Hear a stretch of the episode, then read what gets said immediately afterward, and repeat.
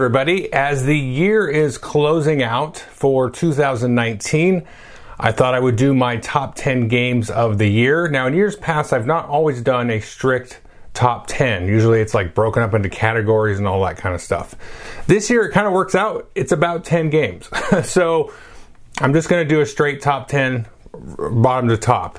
Now I'm going to throw a little bit of a wrinkle here. If you don't want to hear me sort of uh, whine for a minute, you can look for the timestamp below to when the top 10 starts. Not really whining, but so here's the deal.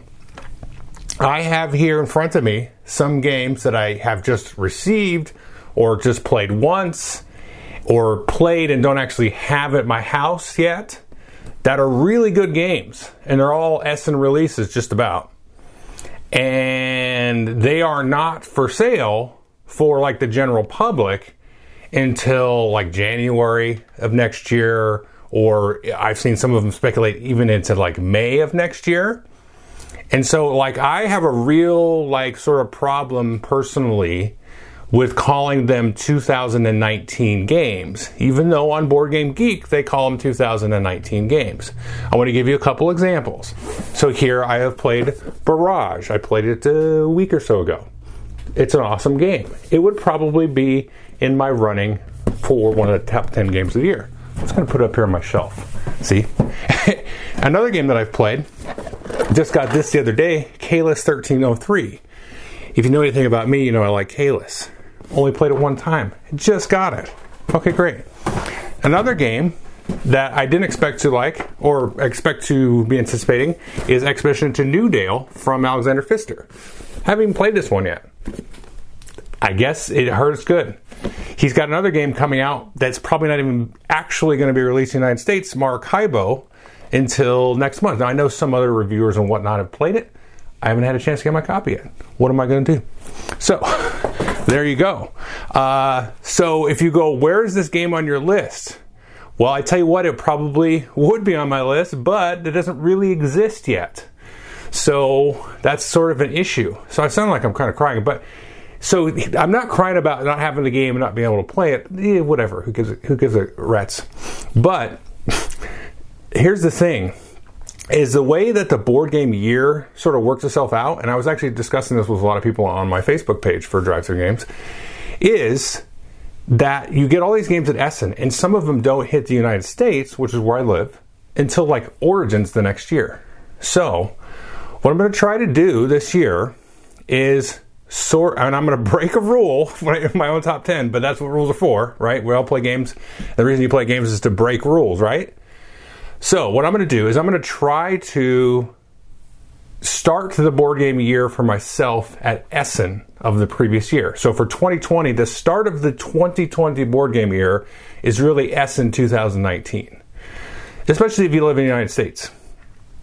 And so, and then the end of the year is the end of the, the year, end of 2020.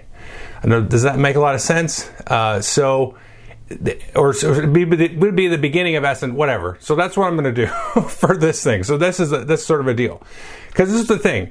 Like my top ten lists, lots of good games, but then when you like cram in some of the Essen games, it gets like really good.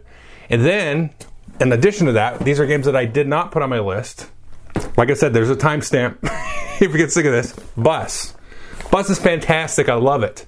It's 20 years old. So could I put it on the best game of 2019? I could. I probably could. It would inch up there and get on this list of, of the 10 games I'm going to talk about. It's a 20 old 20 year old game. Really, it's not changed. It looks much prettier and better now that Capstone uh, got a hold of it. So there you go. So that could be on there. But you can, for from like a real perspective, it is a 2019 game because you can go buy it now. You couldn't buy it before, and it's an excellent game. I would recommend. I did a review. Cool. Another game is Claustrophobia 1643. Now, this is a little bit more of an update. Hold on. Just had to put that down there. But it's basically an older game. I think it's about 10 years old or so. So I kind of debated. I'm like, yeah, it's changed a little bit. It's not really a 2019 game. I want to talk about some more stuff that hasn't really been in the consciousness, you know, of board gamers or whatnot for 10 years. Okay. The next one also, 20 year old game, Catan Starfarers. There's a little bit of changes. In Bus, there's no changes. In Claustrophobia 1643, there's some significant changes. This one, I would say there is significant ish changes. It's, it's, an improved, more variable gameplay from the original Starfarers of Catan. This one, my family and I have been having a blast with this the last couple of months. It's a fantastic game. But you know what? It's a 20 year old game. So, all that preamble kind of aside, I just wanted to kind of let you all know that. There's some new Essen games that aren't going to be on here because I just played them one time. or I haven't played them, or I don't even have them. And I played them, but I didn't have them. The one that I'm thinking about there is I played Flotilla at uh, Board Game Geek Con this year. Amazing! I loved it. It was fantastic. But I don't, I don't know where you can get it. I, if you, you might be able to get in the store now. I haven't checked honestly in a couple weeks, but you know it was coming out end of December, probably early January. It's a great game. I definitely recommend taking a look at it. Oh, there was one other game. I just got this the other day too. It's sitting right in front of me. Tainted Grail. Apparently, this is the bee's knees. I have no idea. I haven't played it. I just got it. And it's like a huge long campaign. So, why don't you say, oh, why don't you do your best of your list in March? Nobody cares in March. They care in December and January. I don't care in March. so anyway, I'm going to try that next year. So I'm going to include a whole bunch of 2019 li- games on my list next year. It's going to drive Richard Ham nuts, but that's okay. I kind of live for that a little bit. so anyway, so that's kind of my little preamble there. As the video description or title tells you, we are going to be doing a giveaway. The uh, publisher of my number one game uh, has agreed to send a copy of the number one game to a winner. So please comment uh, down below uh, just to be entered in the contest. All I got to do is leave a comment on the YouTube uh, video, and then you'll be entered in the contest and win the game. And not to spoil, but there's not really a lot of copies of it right now, so they are going to reprint it, but not right this second. Uh, the other thing is, if you are listening on to uh, listen to this on a podcast, it's going up simultaneously on my Drive Through Games podcast and video. I just do, doing it simultaneously. So this is my month's uh, podcast, or excuse me, my podcast for the month. So let's jump into it without any more preamble and nonsense. So my number 10 game of 2019 is Watergate. This is a two-player game from Capstone Games. It's about Richard Nixon and his administration versus the um, kind of like the Washington Post and the press and it's super timely at the day of release of this video. I didn't even plan this. Oh my gosh, because they're voting to impeach or not impeach Donald Trump right now. Please don't comment on that. I may just delete your comment. he won't be entered in the contest if I delete your comment and it's snarky. So keep that in mind. Anyway, forget about that. This is a really fun game. Uh, this I did a review of it. If you want to see more detail about it, it's really cool. So it doesn't really get super like political about it if you feel sore about this at all.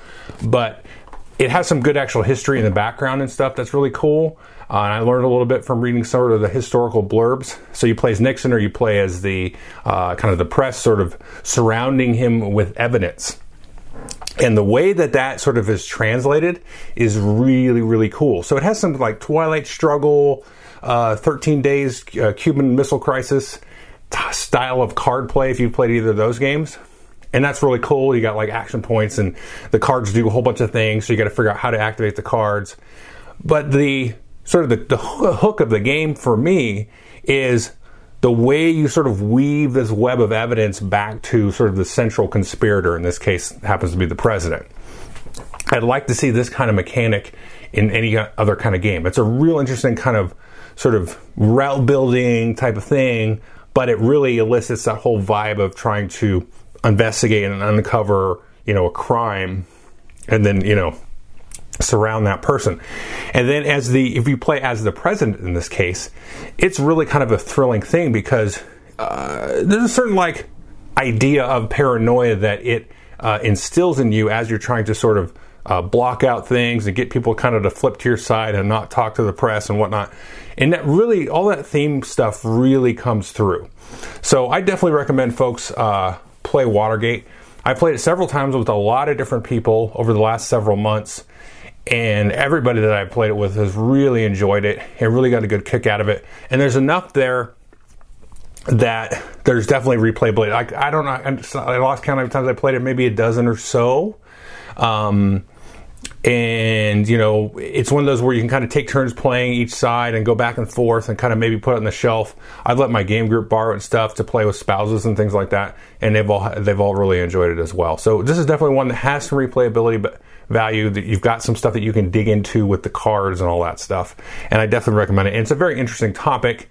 You know throw the politics of it out. The whole like i said building of evidence or trying to hide the evidence, if you will, is really an interesting game mechanic. So that's number 10, Watergate. we're going to move on to number 9, and then we're going to talk about Empires of the North. Uh, this is Imperial Settlers game. Now, this is like a sequel to Imperial Settlers. If you're not familiar with it, it's not an expansion, it's its own standalone game. I believe there's two expansions out or coming out for it. There's a Japan expansion, which I think is out, and then there's another one. I forget what that one is. This is really cool. So this so this thing. Okay, so the designer publisher Ignacy Trzewiczek drives me a little crazy with this because he comes out with 51st State like 10 years ago, has a new version of 51st State, which is like a, sort of a post-apocalyptic Fallout version of this game. Let's call it just for a minute, and then he comes out with I think another edition of 51st State, and then he comes out with Imperial Settlers, and then comes out with another edition of 51st State, back and forth, and now he's got this one. So he keeps kind of like refining this gameplay, which, if you've not played any of those games that I've talked about, it's like a race for the galaxy if you've played that, or a San Juan, or any of those other kind of games, sort of but this one ends up being kind of like a real fun and light civilization game with like these exploration aspects. Uh, it has a little bit of take that, but not a lot. And it's just really enjoyable. I think this has six or seven factions in this box that are various, um, not necessarily like difficulty levels. Well, yeah, difficulty levels to play uh, some are simpler to play, some are more complex. So there's a way you can kind of handicap if you're playing with new players. I play this one actually with my family as well as my game group, and uh, you know I'll give kind of the easy one if it's your first play. You play the easy ones, but you're still going to compete in the game uh, with some of the other factions and stuff like that. And you can kind of tailor. I talk a little bit about in the review. It's not really a rule book thing, but you can tailor your uh, gameplay experience to be a little bit nicer or meaner depending on your uh, what your game group's taste is. But to me, this is the pinnacle of that style of game, and I really have enjoyed over the years. You know, the original Imperial Settlers and the original 51st State, even, and you know uh, the Master Set or whatever came back. I, I like that too. I really uh, am digging this one. This is just don't invent another version of it.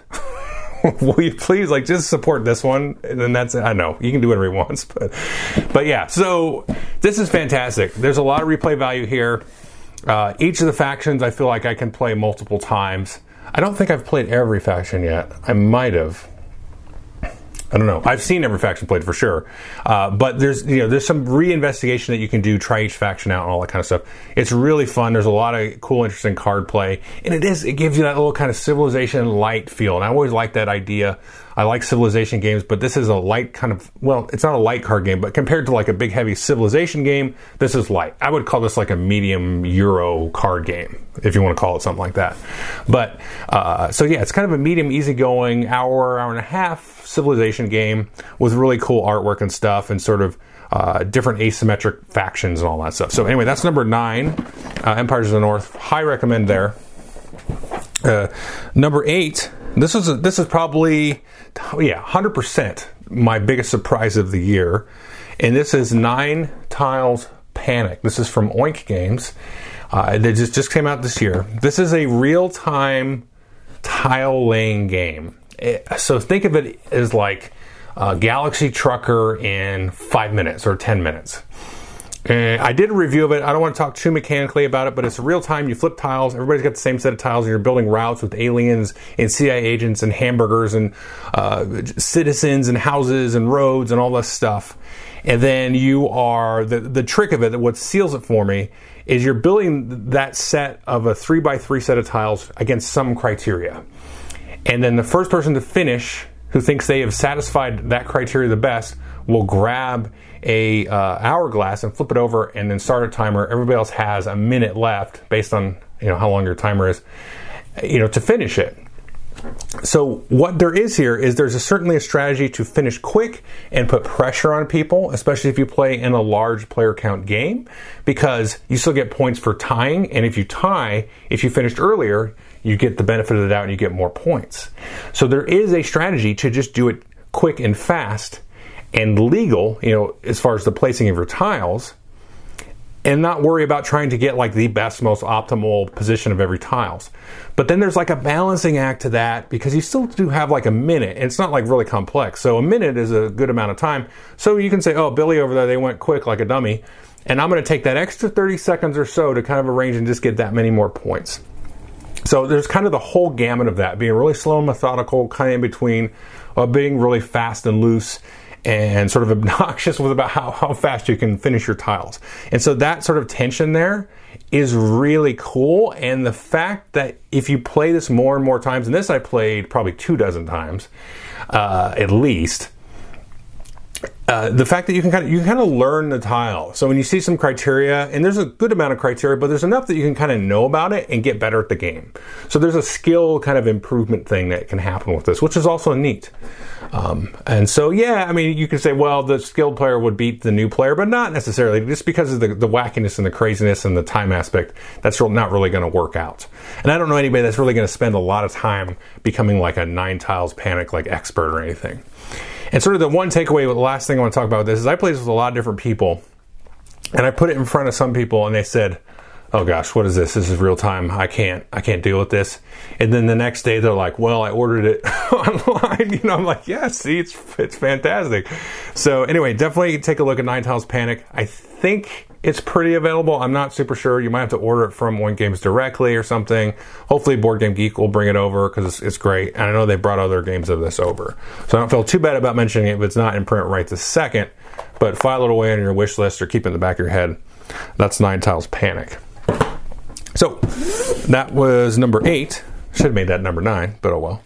Uh, number seven now is the complete opposite style game from Nine Tiles Panic, and this is Cloudspire, which is a big, hunky, super heavy box from Chip Theory Games. I believe this is their third or fourth game. This is for sure my absolute favorite game of them. This is a sort of a tower defense game, which I have not really enjoyed, uh, like board game versions of that concept until now. And I have had a chance to play this game in a variety of different formats. So you can play this head to head, one versus one. You can play it solo. You can play it cooperative, which is basically solo. You kind of play against a scenario, and there's like a narrative story campaign you can go through. I've also had a chance to play it uh, three player, like a free for all, which I, I think at the time of the review I had not actually played that yet and I was a little bit, you know, leery about that. Actually, I'm not leery about that anymore because it was a lot of fun.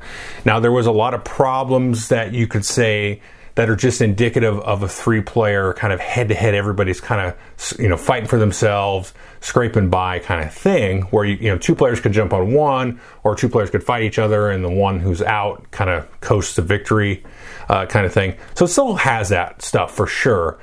But because of like it's sort of like a programmable kind of game where everybody sets up these stacks of chips that sort of march on these paths uh, sort of autonomously. Uh, and then you so those are your minions that will march autonomously, and then you have your heroes which you can sort of navigate on this big hex board and stuff like that.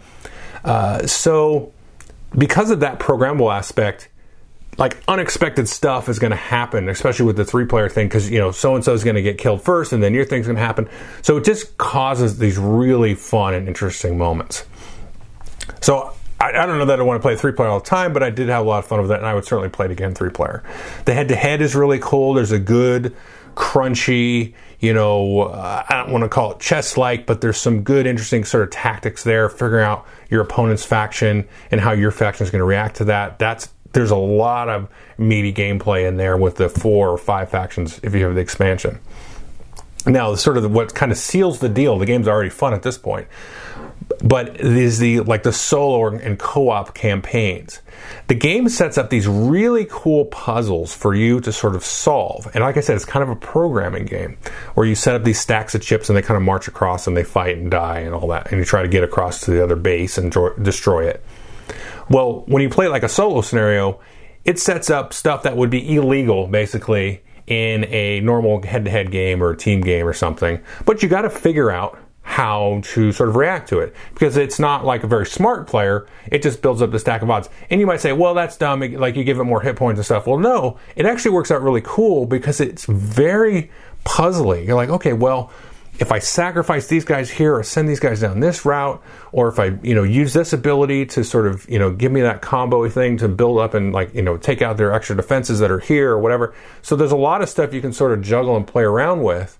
And it kind of like, it's a good way to kind of teach you the tactics of the different uh, factions that are in because you actually play through uh, each of the factions that come in the game and, and there's a kind of a narrative story. So it's a lot like a video game in a way where you're playing like I don't know. I can think of uh, the game that comes to the head right now is Age of Wonders, which is sort of like a fantasy, excuse me, a fantasy civilization game where you play through one story and then you kind of know a little bit about the game. You're pretty advanced, and then the narrative will switch phases to the other story, like in StarCraft or something. You know, you're playing the Terrans, and then you switch to the Brood, and then at the end of the third act, you're playing the Protoss. By that time, you sort of acquired a lot of skills, and you kind of understand the complexities of the game, and then you're using a lot of the same concepts as before, but you're playing a different narrative mission, and you're learning more concepts as it goes along. So Cloudspire kind of fits into that same sort of vein as a video game, and it's a really fun, interesting thing. And of course, you can play your PvP and stuff. And it's fantastic art and components, and there's a lot, it's really complex in a lot of ways, but the core sort of thread of the game is very, very simple and, and it's sort of a repetitive thing that you're just, then they just bolt on like all of these rules to, which is really neat. So that's number seven, that's Cloudspire. And then number six here is New Frontiers, which I think might be a 2018 game. But you know what? Tough because this came out, I think, like at the very, very end of December in 2018, and I'm sure I didn't actually play mine until Mar or until uh, January. So what this is, this is Race for the Galaxy, the board game. If you've played Race for the Galaxy or Roll for the Galaxy, the board game, and it's basically Puerto Rico in space. So Puerto Rico was came out whatever 10 years ago. I don't really like it, and then they came out with San Juan, which is the card game version of it. I really like that game. Then they did a space game, Race for the Galaxy, which was developed at the same time, which is a big smash hit. A really cool game. Then they did Roll for the Galaxy and they did this. Did this. So this to me is my favorite incarnation of um, all of that except probably San Juan, I still really, really like. Um, so this is just Race for the Galaxy board game. I don't know what to tell you. Like the thing that that seals it in for me and makes it really fun is it works really, really good as a two-player game, which I don't think Puerto Rico ever supported two players. Puerto Rico is a three to five player game. It works fantastic in this. Uh, it has a very similar feel to Puerto Rico if you played Puerto Rico with the expansions and then probably a couple more expansions that don't exactly exist for Puerto Rico because there's a lot of variability in the different uh, settlements and developments and all that stuff that you can build in this game. And it's just the the whole like role selection aspect that's in San Juan and Puerto Rico and Race for the Galaxy, that whole timing thing is something that I've always really, really liked. I just don't always like as much the game behind it. Like, don't get me wrong, I like Race for the Galaxy. I really like Roll for the Galaxy. But it's just like they just kind of, you know, kind of miss me a little bit. San Juan, it's fantastic. I would recommend everybody go out and buy a copy of San Juan in a heartbeat. This one as well, I think this is this is probably a tougher sell to somebody that is like a huge Race for the Galaxy fan because they'd be like, why don't I just play this little cute compact card game? But to me, this this fixes a little bit of race for the galaxy because you can kind of see what's going on and you sort of seed the board with these different developments so you can pick your target so think of it like dominion. When you set up your your decks of cards that you're going to buy that's going to sort of inform your strategy. And so i like that aspect of this game. And the tactics and the timing of all the different roles that you can select seem to work out a little bit better here. So uh, yeah this is it's this one's so very mechanical it's kind of hard to say you know, get into get kind of nutty about the theme or anything, whatever. But to me, this kind of pushes all of those kind of Euro mechanical buttons that I really like uh, in a lot of the games. And so I definitely recommend folks, um, you know, if you've not played any of these kind of Race for the Galaxy games, San Juan games, you know, this is a good one. It's out now. It's, you know, kind of a new thing. Take a look at this one. And then if you're into those other games, maybe try before you buy. I, know I shouldn't say that on like a top 10 list, but you know, I got to be fair to certain people's like, you know, tastes and proclivities and, you know, what kind of food they like or whatever. And so I recommend folks at least try this because I think you're going to get a good kick out of it. You may not prefer it over Race for the Galaxy. I do a thousand percent. Um, and I million percent prefer it over Puerto Rico. So it's kind of like, fixed Puerto Rico for me, which is a game I've always wanted to like, and everybody I seem to play it with liked it a lot more than me.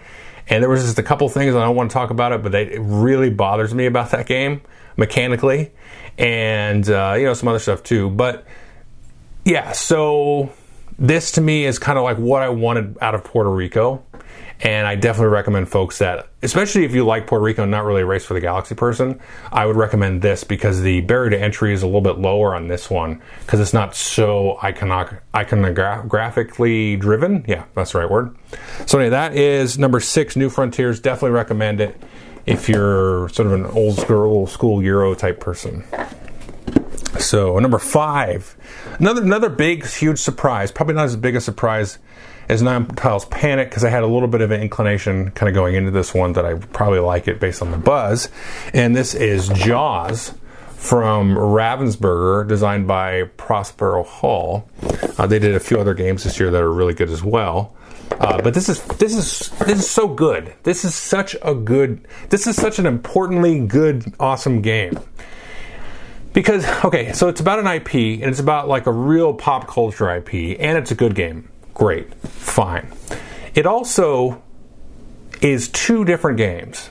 It has Act One, which is Amity Island, and then Act Two, if you're familiar with the movie, is on the boat, the Orca, at the back. And they're two completely different games. Now, one game informs the other. So, depending on if you're the shark in this game, or if you're, you know, one of the other characters, Brody and Hooper and all the Ghost guys, uh, depending on which team you're on, you're going to get a little bit of a bonus in Act 2 if you do better in Act 1. So they do inform each other. But it's such like a cinematic game. And I talked in detail about this in the review portion of the, the review video of this. But to me, this is such like, I don't know, like I don't want to feel like I'm being hyperbolic or blowing the game up more than it should because it's just a dang board game. But like, it's an achievement, like a design achievement to me in this game because these folks they took Jaws and they said we're going to make a board game. And they did. Like they didn't like fool around. They didn't like cash in this IP. They didn't, you know, sort of ham fist it and plug stuff in. I feel like this went through lots of iterations of development. Like you can kind of feel it, you can smell it off of the board in this. Uh, and to me that's just it's just a wonderful thing. Like as somebody that's like a game enthusiast you know like like myself and and probably some of the folks that are watching the video like you gotta at least play this just to get an appreciation of like you know what? They kind of like nailed jaws. They just did.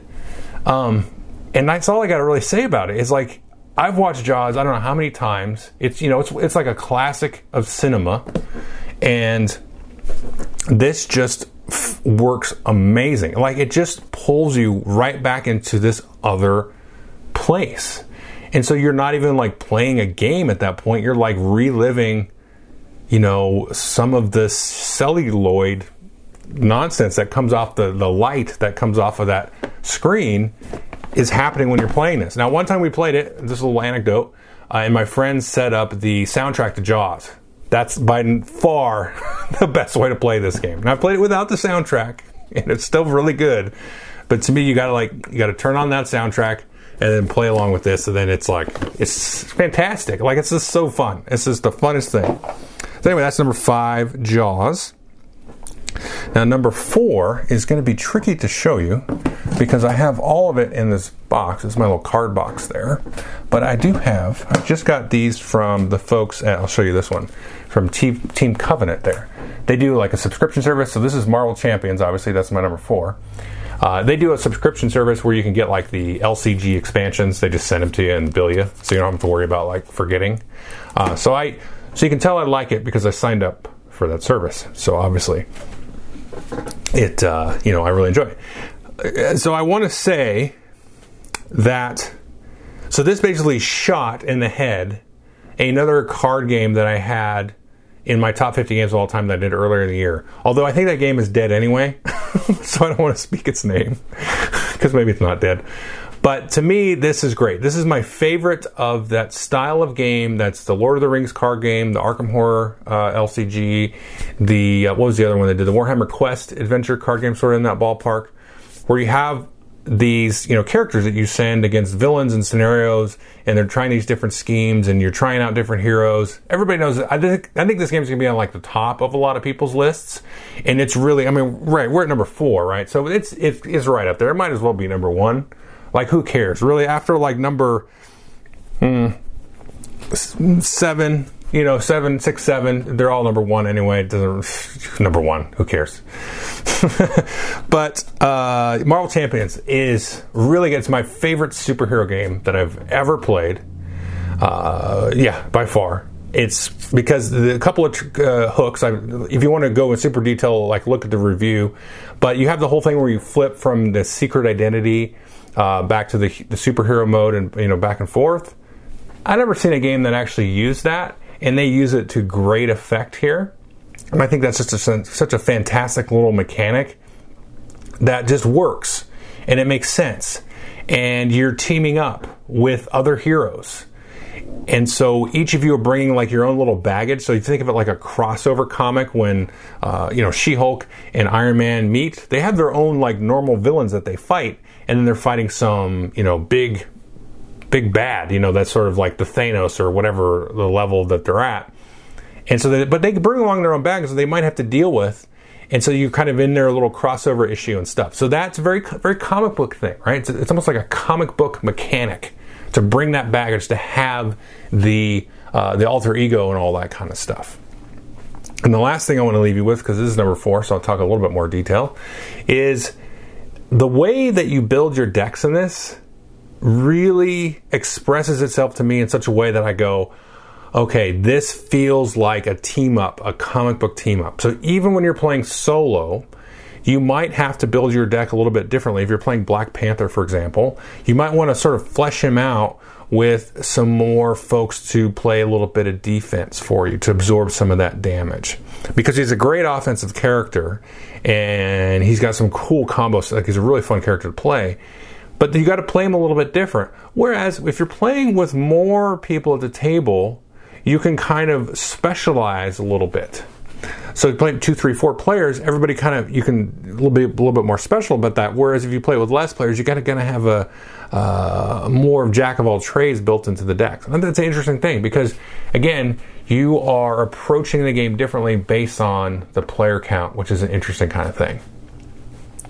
And the last kind of, yeah, that's it. That's all I want to talk about. If you want more, go to the review. But uh, anyway, it's really fantastic. I really, this is the one I'm like, still excited to play. You know, always excited to play this and kind of investigate villain versus hero and all that stuff. So there's a lot going on there. So that's number four, Marvel Champions. Now number three here is this one's got me fired up too. This is Babylonia from Reiner Knizia. This is coming out from Ludonova, which is a relatively new company, I believe. I just reviewed this, I think, a couple of weeks ago. This is the one that's breaking the rule because this is a 2019 Essen release. But I played this a lot, probably 10, maybe almost 10 times, around 10 times. So I was like, eh, I don't want to like, because I know like my plays of this will like dip, you know, as the year goes along. I'll still play it definitely next year but it's also like whatever. So it's on my list for this year. Uh, it's breaking my rule of saving Essen games for my best of next year. We'll see if I even stick to that because I mean honestly, they're just a top ten list. Doesn't really matter that much. but so this is an awesome game. This is a new Knizia tile placement game that's like a smash up of Tigris and Samurai and Through the Desert and another game which I haven't played called Blue Lagoon is apparently a little bit like this too. Uh, I highly recommend this game. This plays great at the two, three, and four player count. It's got cool special abilities. It's a very different kind of Reiner Knizia game, but you can also feel a lot of the you know the threads and the history of all that design over the last several years. Uh, it's still in this one, and it still has that Reiner feel to it. So, again, it's a very mechanical game, so it's hard to you know, I just want to recite the rules to you again. If you want more, you know, information, go to the review video for it. But this is really something that's going to stick in my collection. I think last year at Yellow and Yangtze, uh, Tigris and Euphrates ended up booting that one out still because they were like a little bit too close. Uh, whereas this one, you know, it's it's different enough, and it has that through the desert feel. But I don't really like through the desert. I'm more of a samurai and Tigris and Euphrates person. But this is like that other little itch that I kind of want out of through the desert. But I don't like that game. But I really like this game. So this is probably going to stick in my collection uh, for a long time. And frankly, it's got me fired up to uh, play a couple more Reiner Knizia games. So he's got the um, the Blue Lagoon, which I'm going to get get and play, and then the other one is the Quest for El Dorado, which is like him doing a deck building game. So I've heard a lot of good things about both those games. I'm really excited to play it, and I'm really kind of excited that Reiner Knizia is coming out with, you know, some new designs, uh, which that are uh, apparently really good. This one for sure is really good, and I highly recommend it. If you're a Reiner fan, I hope they bring this over to the United States. Uh, I know they're kind of in the process of trying to figure that out. So I highly recommend folks uh, pick this up. And so if they do bring it over, definitely be on the lookout for it. And it displays so fast as well. Uh, it's just a really fun, uh, quick, amazing game. So Babylonia, definitely take a look at that one. So now we're moving into the top two. And so this will give you a chance to say, Joel, where where have all the miniature games been? Well, here is one. Here's Warcry. This is the new uh, skirmish level, small model count uh, uh, skirmish game in the Warhammer Age of Sigmar universe. And this is a fantastic game. It's amazing. It is okay. So I know I have said I mentioned it earlier here. The claustrophobia is kind of like the miniature game for for Euro gamers, right? Um, and so because it, it, has like some real kind of cool Euro elements. Now this has not as much, but it has a little splash of those kind of like dice manipulation elements. And then this is an actual full blown miniatures game where you move in inches, you have terrain, you're moving up and over and around terrain. You, your characters all have different special abilities and all that kind of stuff. Uh, but this is so like straightforward and easy to get into style of game, especially if you like get this starter set, which is a fantastic uh, deal because you get a whole bunch of terrain, you get two warbands and all that stuff. So you're good to go. Like you're all set uh, to play this game. So if you're coming at this from a board game perspective, you've got everything you need in the box, and you've got a lot of campaign stuff and all this extra things. But it's such a snappy quick, easy, tactical, strategic. Uh, there's a lot of good narrative stuff. There's like campaigns and quests and all this stuff that you can go on with your characters. The models are great. The terrain's great, obviously. So if you want to paint it all up, you can do that, and it's gonna it's gonna be really cool and fun to paint. And I've had a chance to play this a lot this year. You know, just a few games, like you know, pickup games. I got a chance to play in a tournament. I got a chance to play this at the at the Warhammer Citadel in Dallas when I was at BGG with a lot of my friends we did kind of like a pseudo tournament. We didn't really keep track of who was going to win, but we just kind of played like a round robin style bunch of games over the course of the day. And like, it's just a super fun game. There's so, it's so like dead simple. Like, really, it's such a simple game. I mean, it feels very board gaming in a lot of ways because you have this like dice manipulation thing. The stat lines of the characters are more like a board game and less like a role playing game, where like you know Age of Sigmar, or 40k, or Necromunda, or Kill Team those stat lines are all like kind of like a role playing game. You've got all these attributes and stuff and all these cool, crazy ru- rules interactions. And you have some of that here, but it's pared down. And the core mechanics of the game are such that it's just has that little board game jab right in the, you know, right at the beginning of each round. And it just makes it such a fun, accessible thing to get into and it's so accessible and, and, just easy. And it's something that i could just i always want to play. Like you literally set up an actual board that's like two feet uh, two feet by three feet about. So you can play it on a coffee table. You don't need like a whole like apparatus to play the game. And it's still really good. Like this is my number two game. I'm not just like having it on the list because it does all those cool accessible things.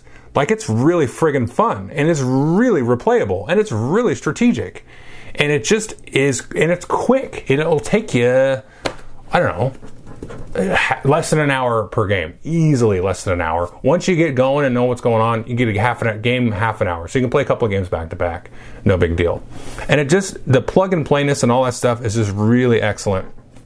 And I recommend anybody pick this up if you if you have the inclination to pick up some models and and do a little bit of painting and all that kind of fun stuff then this is a great dive in.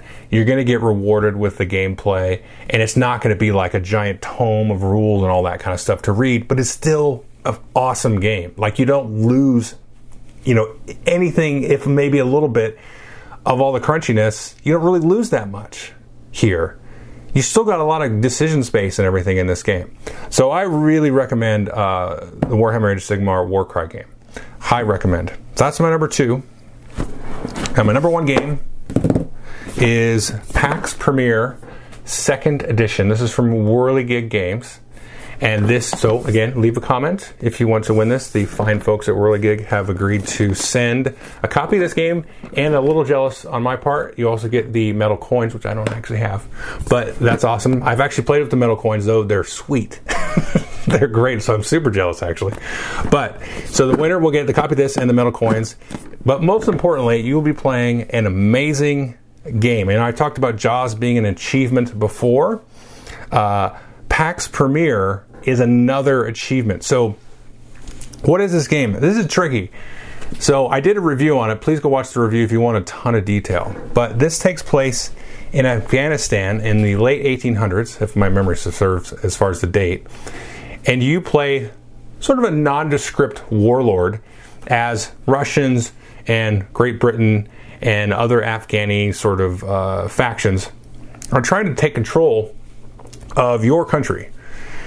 And you are in there trying to sort of align yourself and be a little bit manipulative in some ways to be kind of like on the winning side. Okay?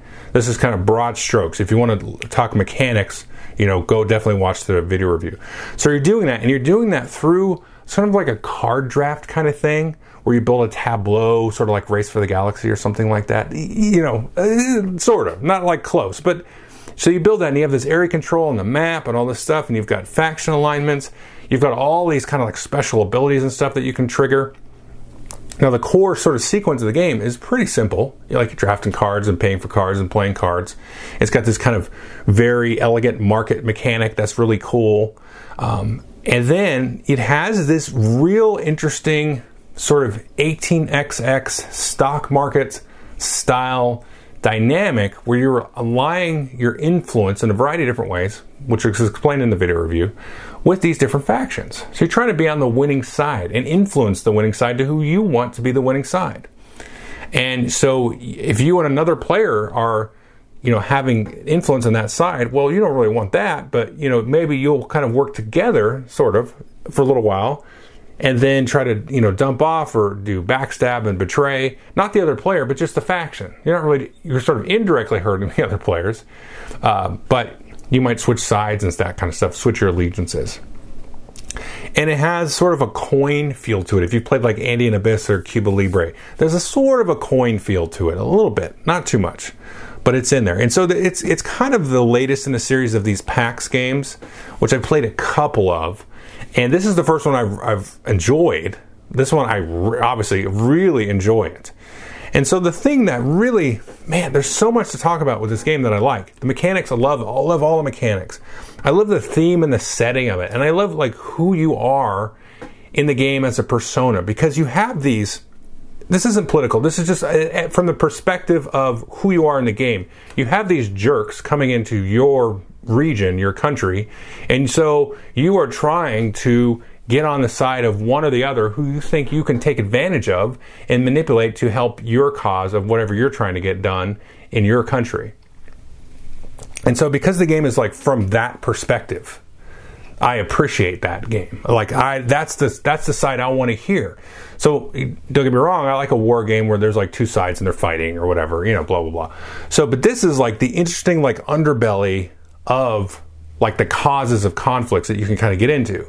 This is like actually what matters sometimes, you know, is sort of the wheeling and dealing and the scheming and the plotting and all that kind of stuff that is it the underlying cause of what eventually ends up being a conflict. And there's a little bit of like conflict in armies and like you build roads and stuff like that and all that. So there's a little bit there, but you're definitely on the sort of the underside, if I can say that, about that style of conflict. And so that just really grabs me in terms of the theme and pulls me into it. and sets me again in this in this time period in this land that's not a familiar thing. So it's a very kind of a foreign thing, you know, to me. So it's, something I'm able to sort of like take a step back and look at sort of objectively or maybe coldly a little bit and you know, get into that and sort of put myself in that position of trying to eke out and survive, you know, in this atmosphere with all of these other kind of forces in this whirlwind of thing and the other players are trying to do the same thing. So there's that that sort of extra layer of complexity of you know you've got the sort of the core mechanics of all the cards and everything kind of spin around but you have all of the other players sort of pushing and pulling on this little chaos vortex that's you know spitting you victory points or not at the end of the day. So this is a fantastic experience. Now it's sort of complex and i would call it kind of call it on the heavy side but it also doesn't take very long to play. Every time that we've played, except maybe like the first, we've got it done in like two hours or so, or less even. And so you have some real interesting, uh, funky end game conditions, which is something I really enjoy in a game. And a lot of times you'll play a game and it's like, play this game for nine rounds and then it's over, which is fine. There's nothing wrong with that. But I like games where like, oh, you got to watch out for this to happen because that's going to like short circuit the game and it can end it early.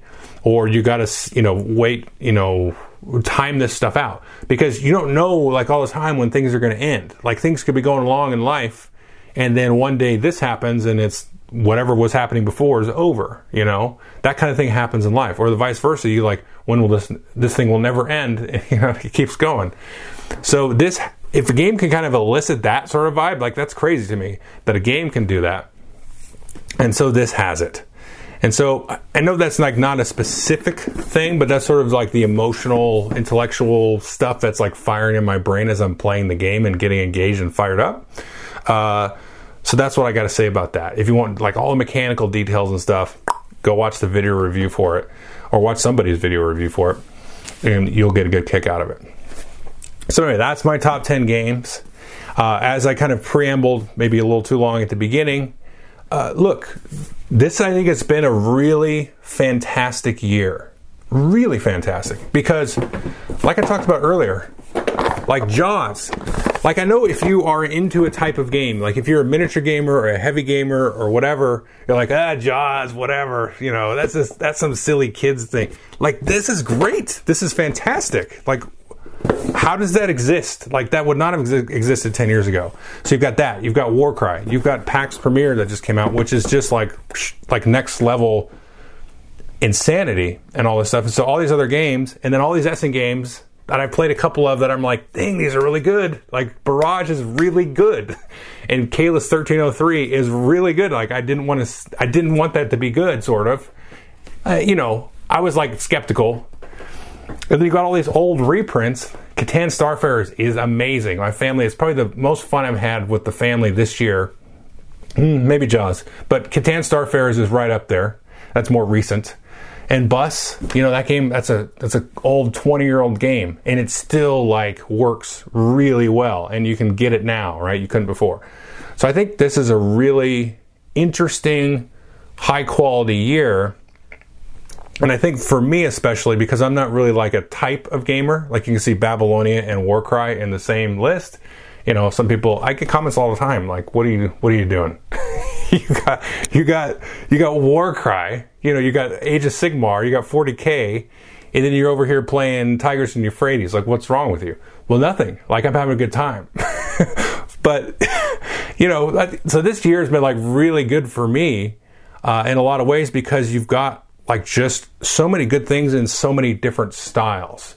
So I'm into that. You know, maybe the Euro games are soft. You know, maybe you know maybe there's only like four amazing Euro games. You know, that's plenty. I don't need I don't need 40. I need four.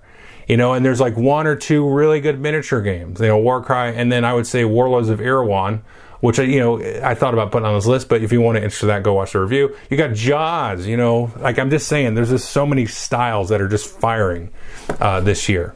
So, you know, if you only like one type of game, you know, maybe I can't help you there, but. Uh, anyway, so that's my top 10 list of 2019. Everybody, please take care of yourselves in the winter holiday.